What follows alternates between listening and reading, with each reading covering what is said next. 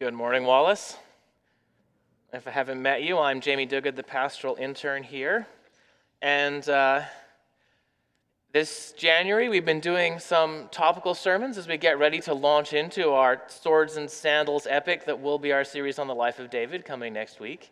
Trust me, Game of Thrones has nothing on 1st and 2nd Samuel, so buckle up. But uh, this week, it's my turn to preach a topical sermon. And as I thought about what would be something that's important for us to learn about from the Bible, the thing that came kept coming back to me was to learn something more about church discipline. Let me define church discipline for you really quickly. What does that mean? Well, church discipline is everything the church does to train and correct how we live our lives in a way that reflects the holiness of God. And when you hear discipline, you may immediately think of, of punishments or, or consequences, and, and that's not entirely wrong. Church discipline can, avoid, uh, can involve some very serious steps, even including excommunication. But discipline, biblically, is wider than that. It, it doesn't just include consequences, it also includes the training that molds us into disciplined people, kind of like what boot camp is supposed to do for a soldier. In my Sunday school class, we've been talking about church discipline. So if you want to hear more about that, those are on YouTube. Like and subscribe. I'll put links in the description. Um, but today I want to take a passage that we've only touched upon there and, and open it up because it's very important to shape us as we pursue holiness together as a church. And that passage is 1 Thessalonians 5 12 through 15. So if you'll turn there with me and uh, your Pew Bibles or whatever you happen to have uh, brought from home, 1 Thessalonians 5, starting at verse 12. Let's pay careful attention to the reading of God's Word. We ask you, brothers, to respect those who labor among you and are over you in the Lord and admonish you, and to esteem them very highly in love because of their work. Be at peace among yourselves. And we urge you, brothers, admonish the idle, encourage the faint hearted, help the weak, be patient with them all. See that no one repays anyone evil for evil, but always seek to do good to one another and to everyone. This is the word of the Lord. So, as you look at this passage this morning, these few short verses, I want us to see three points. First, we're going to see that we should respect church leaders in their work of church discipline. Second, we should see, we're going to see that different people need different kinds of care in the church. And thirdly, we're going to see that our hope in church discipline is ultimately in Jesus, the Lord of the church. So we're going to see that we should respect church leaders. We're going to see that different kinds of people need different kinds of care. And then we're going to meditate on how our hope is ultimately in Jesus. The first point we should respect church leaders in their work of church discipline. Take a look at verse 12. We ask you, brothers, to respect those who labor among you and are over you in the Lord and admonish you, and to esteem them, esteem them very highly in love because of their work. There are two imperatives here. The first is in verse 12, it means to respect or to acknowledge. And the second in verse 13, to esteem them very highly or to regard them exceedingly highly. So Paul is addressing our attitudes here how we think, how we feel, how we comport ourselves towards leaders in the church. And Paul says that this is something we should do in love. It's not just a, a cold, formal recognition, it's, it's a deep, personal commitment. Well, why should we do this? Paul gives us the reason at the end because of their work. We should have a high view of church leaders because we have a high view of the work that they are called to do. So, what is it that this work that uh, your leaders are, are, busy at? Well, we could, we could talk about a lot of things. Uh, a lot goes on at elders and deacons' meetings throughout the week. But Paul highlights here specifically admonishment. These leaders are those who admonish you. And that verb, uh, it, it's used many times in the New Testament. It refers to corrective teaching, teaching that disciplines or trains us out of the way that seems right to us, but leads to disaster, into the way which is truly safe and right. It's not always equally confrontational. Uh, sometimes it just refers to the regular sort of instruction we receive in the church uh, from the pulpit or in Sunday school classes that are designed to shape us over time. Sometimes it's a warning about a place we're headed. Uh, but sometimes it is a rebuke about something that we have done. And as we'll see in the next point, this is something that any Christian can do. It's not only the leaders of the church who are called to admonish, um, but leaders in the church do have a special role, a special role given in this process. In Matthew 18, Jesus tells his disciples that if they're not able to work through a sin problem they have with another believer uh, and, and reach reconciliation interpersonally, they're supposed to go and tell it to the church. So when we can't work something out interpersonally, the Bible gives elders in the church a particular responsibility for working out problems. And that may often involve admonishments, warnings, and perhaps even rebukes. So, Paul is saying we should respect leaders in the church because of this important work they do in admonishing us. How do you feel about that? I wonder if you have any, any objections to that. Uh, well, I think we're in a, actually in a historical moment right now where we're paying a lot of attention to how authority is used, and especially abuse of authority. Um, actually, I think that's a good thing overall. We're, we're asking a lot of questions like how can the church prevent abusive behavior? Uh, how can we hold people accountable for abuse in the church? How can we build a culture of accountability?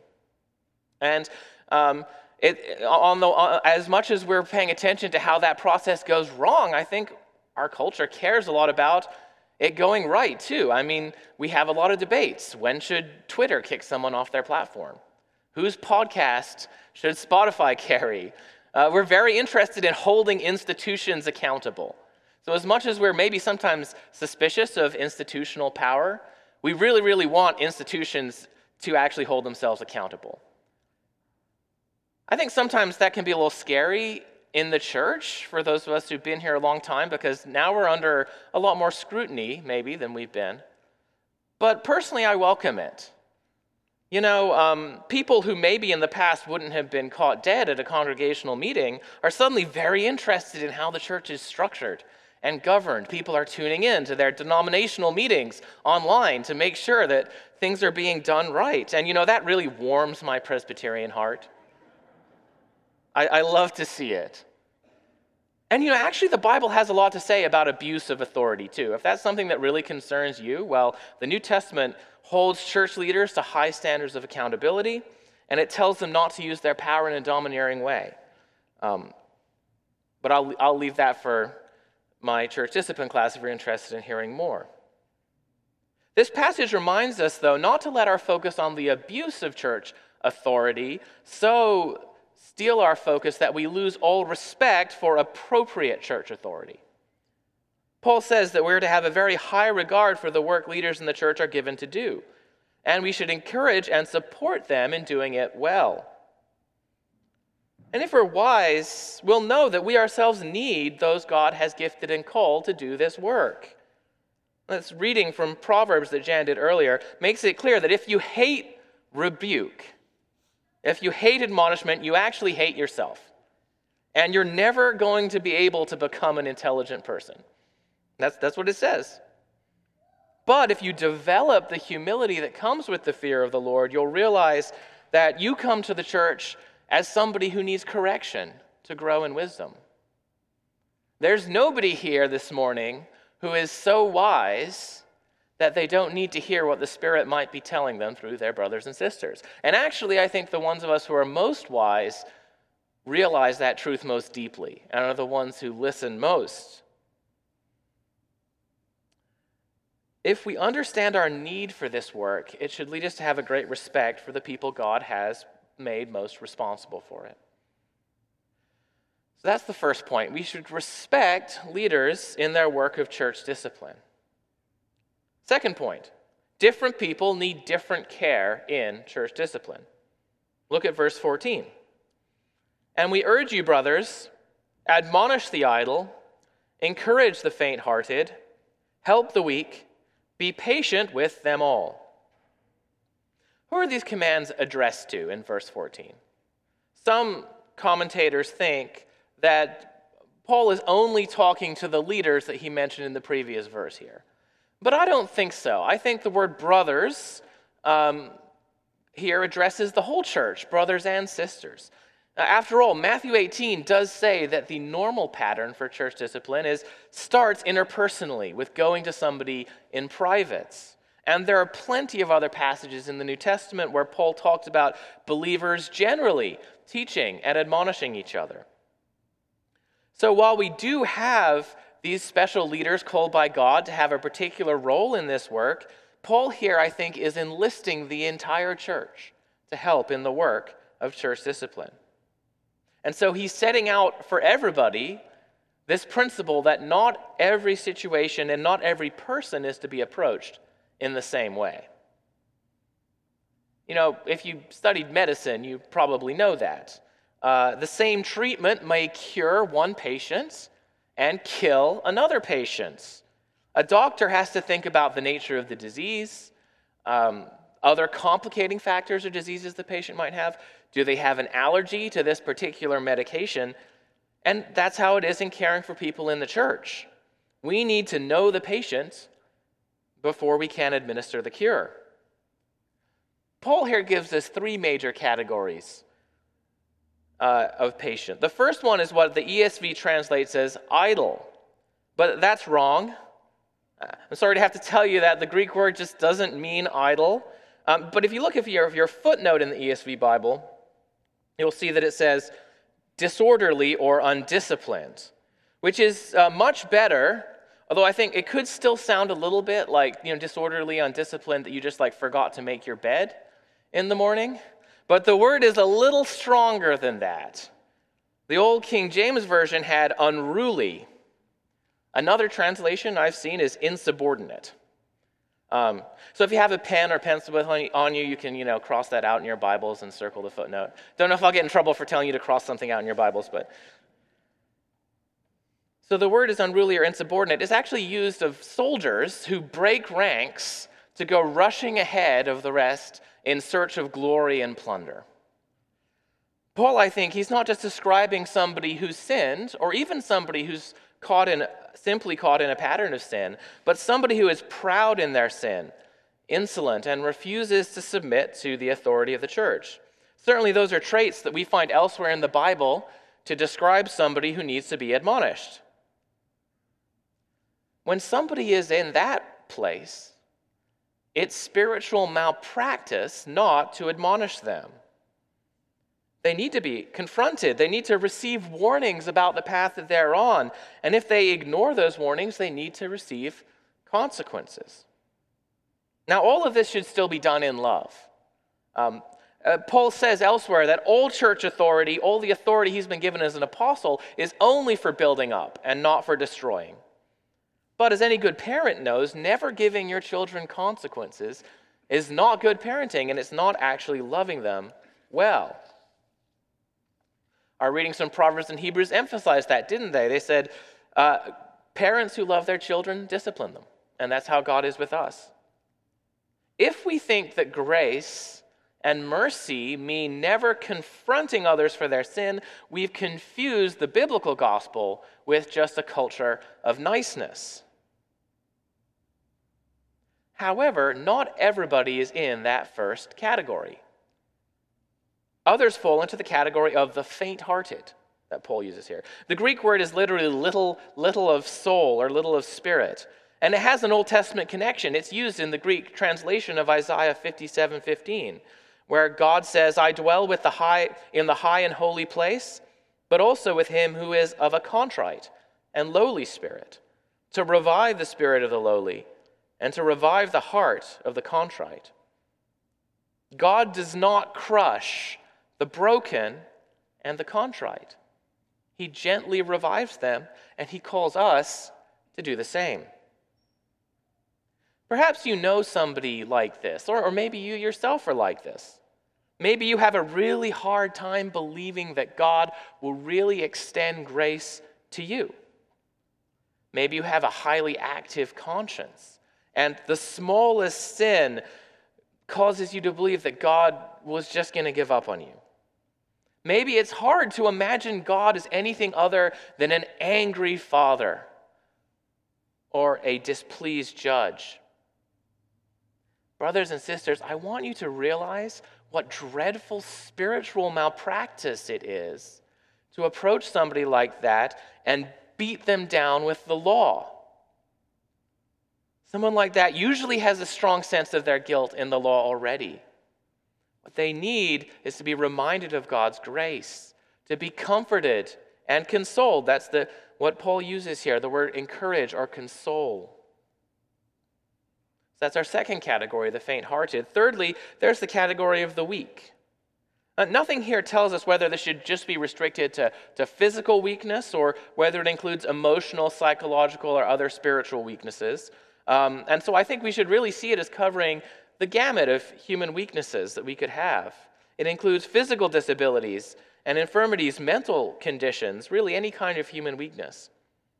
The church is not to be a place where strong people can get together and enjoy being functional, strong people. Rather, it's a place where weak people can come for help and where we can be honest about our weaknesses and the need for help. The verb for help here literally means to hold on to somebody. It involves a certain tenacity and commitment in helping. That help's going to involve concrete material help sometimes, caring for people's physical needs, it's also going to involve helping with other kinds of psychological and spiritual healing that need to take place. Now, this category might overlap a little with the previous one. You can think of faint heartedness as a sort of weakness, maybe, and, and encouraging as a kind of help. But I actually think there's a good reason why Paul has put them in, in separate categories here. After all, it's a certain sort of mistake that, that one can make to try to offer help when encouragement is what is needed. I don't know if you've ever had one of these dynamics, perhaps in a relationship where, where you come looking to be encouraged and the other person in the relationship wants to fix the problem. Often not very helpful. And, you know, so I, th- I think Paul is maybe identifying that as one form of spiritual malpractice we can avoid. We don't, some people need encouragement, some people need help fixing the problem. I think it also makes it clear that not all problems have to go in the bucket in the two buckets of either unruliness or faint-heartedness. There are problems which are not going to be fixed either by rebuking people or by reminding them that their sins have been forgiven. As important as those two things are. You know, James, the Apostle James, actually pokes fun at the person who gives his brother a very pious um, blessing and then won't actually give him food when he's starving. Um, we need to have more than just admonishment and encouragement in our toolkits. We're also called to put our faith into works by giving our money and our time and our energy to concretely help our brothers and sisters. So um, it maybe it's clear to you that admonishing the weak is just downright cruel, and that, that seems clearly, clearly a bad idea. But encouraging the weak can also be spiritual malpractice if we separate it from actually helping them when they're in need. So, those are our three categories. And I think our passage today probably challenges each of us in different ways. Probably you have something of a personal default towards one of these three ways of uh, interacting. You know, we may be super oriented towards the truth and have sort of a hair trigger on admonishment whenever anything is a little bit out of line with the truth. I put myself in that category. that's, that's a place I often find I need to grow. It's also possible that we could be naturally very loving and compassionate, but be too afraid to confront people when they need to be confronted. Or we might feel very comfortable helping people in concrete ways, but feel very afraid to move to a place of spiritual friendship that involves emotional emotions happening, perhaps. To add another layer of complexity, we may actually have different knee jerk reactions in different areas. I think this is true for a lot of us. You know, there, there are certain sins or weaknesses which we're extra patient with, often the ones we've experienced ourselves. And then there may be some others that we just come down really hard on. We just can't tolerate them. And they may not actually really even line up perfectly with what the Bible actually says is more or less serious. Now, for each of us, our natural strength might mean there's some people in some contexts where we're really good at helping. But Paul is calling us to grow in wisdom, especially what the kids these days call emotional intelligence, I think, so that we can learn not just to do what's most natural to us, but to do what is most needed by the person who is in front of us. If we can't learn to do that, we're going to be bad spiritual doctors. A good way to start growing in this area might be to talk about it with your brothers and sisters, especially ones who are gifted in different ways than you. And ultimately, we need to seek wisdom from the Spirit because without the Spirit's work in our community, we can never become instruments of grace to each other.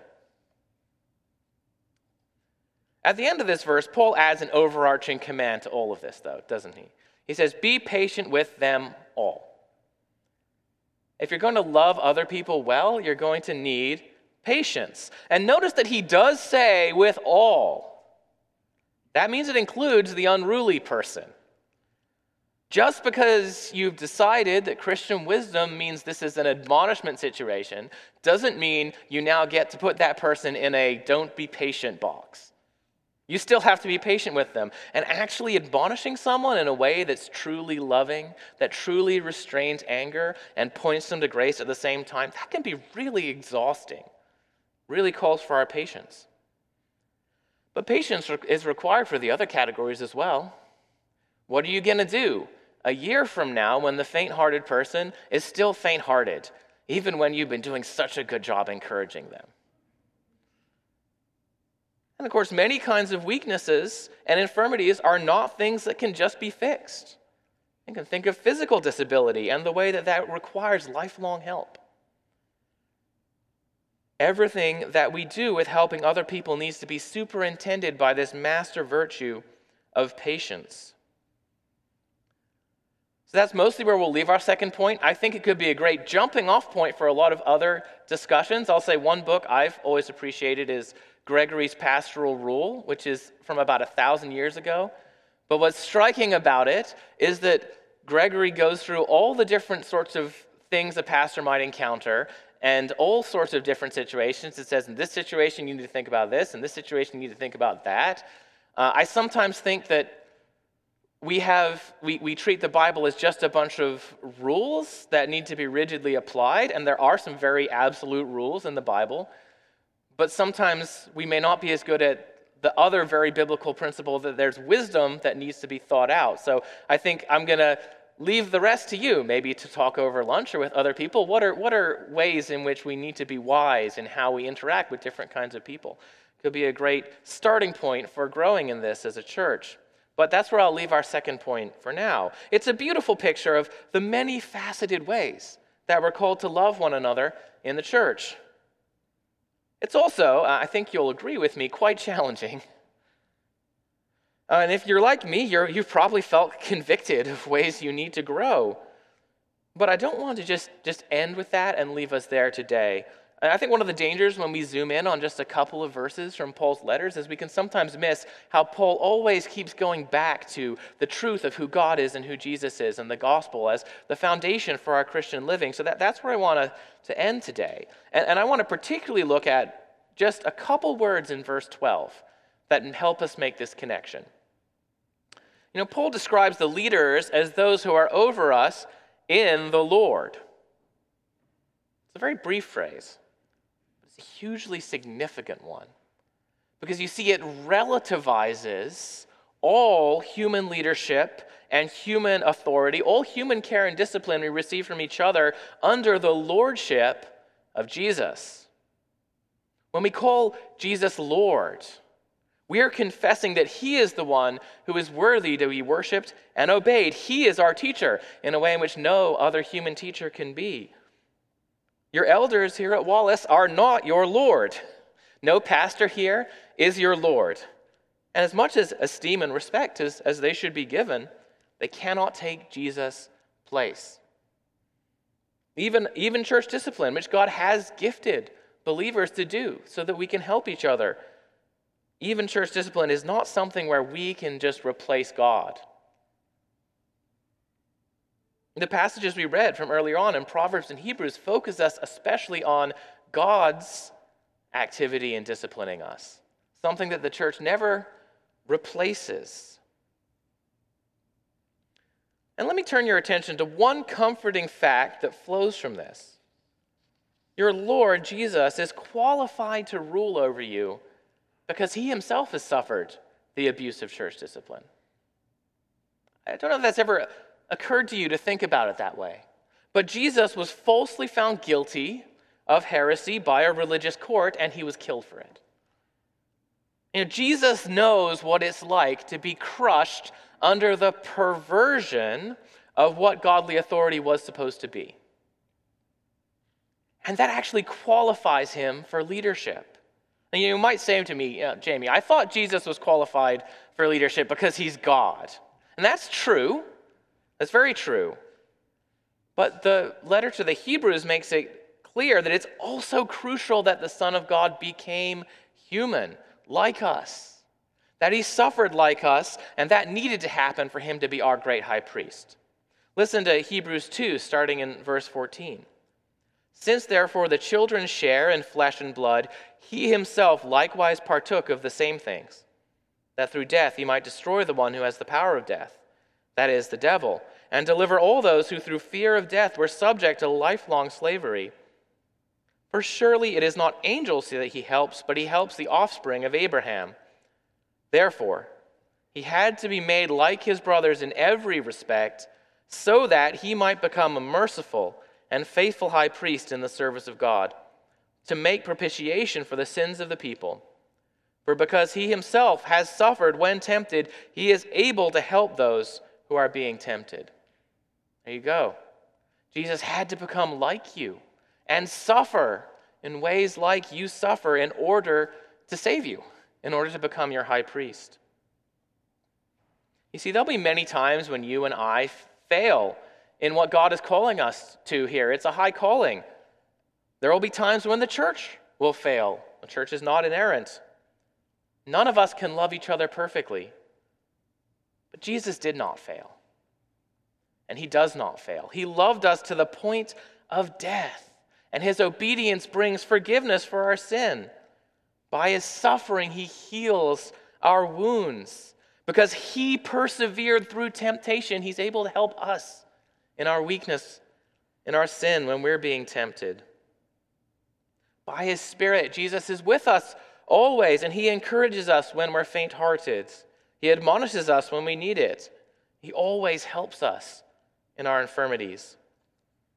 And Jesus does all of this with the long suffering patience of God,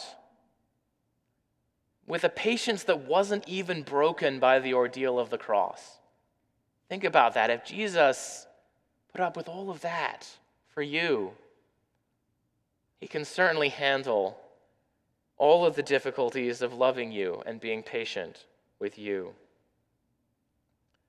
This is really the ultimate reason to trust what God is doing in the church, uh, to trust that this will be a place where you can find building up. It's because the church is ruled by such a Lord as our Jesus. And this is the place where I want you to put your ultimate hope today. This is what we should look to as we seek to embody it ourselves. That's especially true if you're somebody who's experienced the abuse of church power yourself. And if that's so, then you're in, in a, probably a very difficult place with this topic. Um, and if you have experienced abuse in the church and you're here this morning, first of all, let me just commend you that you're here. I have to say, I, I can't claim to have personally suffered that way. I know, I, I, I'm not going to claim to know what it's like. But you know, I'm also just the messenger boy here. Jesus has. Jesus does know what it's like. That's a reason to still be in the church, to expect something good to happen even from these messed up people who Jesus has brought into his family. It's because of who Jesus is. Jesus does understand where you're coming from. And he's the one who ultimately rules in his church by his Spirit. May his Spirit do wonderful, amazing things in our church community here at Wallace. Let's pray. Heavenly Father, we're challenged this morning by this call to love each other, this call to be like you in your patience and long suffering, in your commitment to truth, and also your love, in your gentleness with those who are faint hearted, in your patience with our weakness. Lord, we know we don't measure up to it. We long to embody it. And we are so grateful that Christ has embodied it for us in our place. We pray that you would be active among us by your Holy Spirit, that you would make us more like Jesus as we learn to love each other imperfectly. We pray, we come to more and more resemble him, and that this would be a place where we know Jesus' love, whereas a love that calls us out of our sin, out of our brokenness, a love that's patient with us in our weakness, a love that confronts us when we're going astray. We pray that we would know that here in this church. In Jesus' name, amen.